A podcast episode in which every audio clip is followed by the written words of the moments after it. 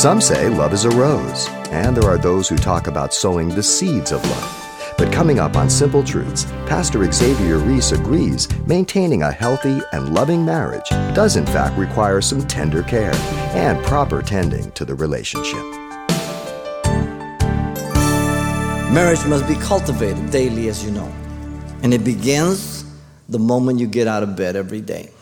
How you get up, what you say, how you respond, how you treat your spouse before you leave.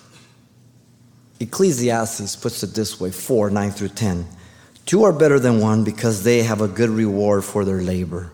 For if they fall, one will lift up his companion. But woe to him who is alone when he falls, for he has no one to help him up.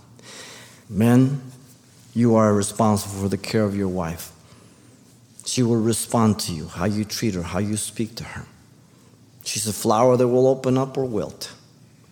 She's a reflection of you to the most extent. You're the initiator.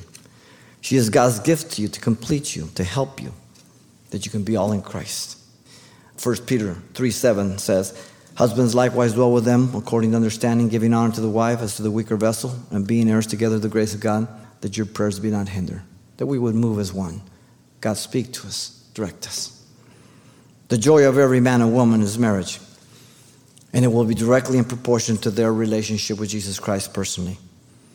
It is a contradiction for any person to say, I love God, and, they don't love their husband or wife. 1 John 3.10 is very clear about that because your love for God will be a reflection towards your mate.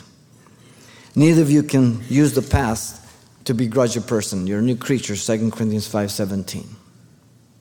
You have to be like your Lord, die to self, forgive when there's repentance. I think it's the best. And certainly Colossians 3:13 tells us bearing with one another, forgiving one another. If anyone has a complaint against another, even as Christ forgave you, so you must do. I'm a, I am a debtor to forgiveness. But we look for repentance. That's the key. And if you say yes, you can't take it back.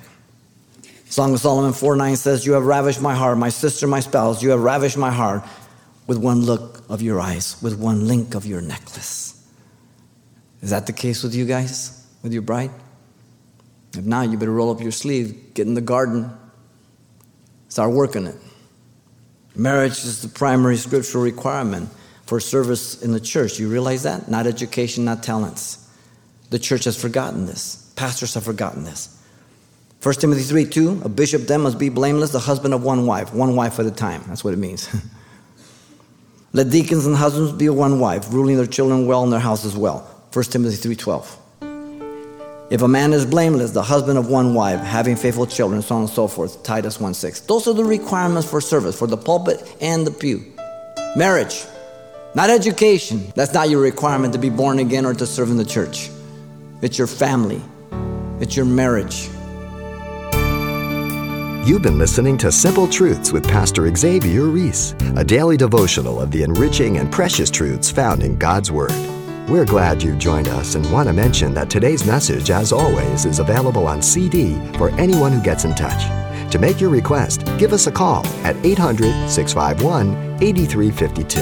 That's 800 651 8352 or write us at Simple Truths, 2200 East Colorado Boulevard, Pasadena, California, 91107. Or visit our website, calvarychapelpasadena.com.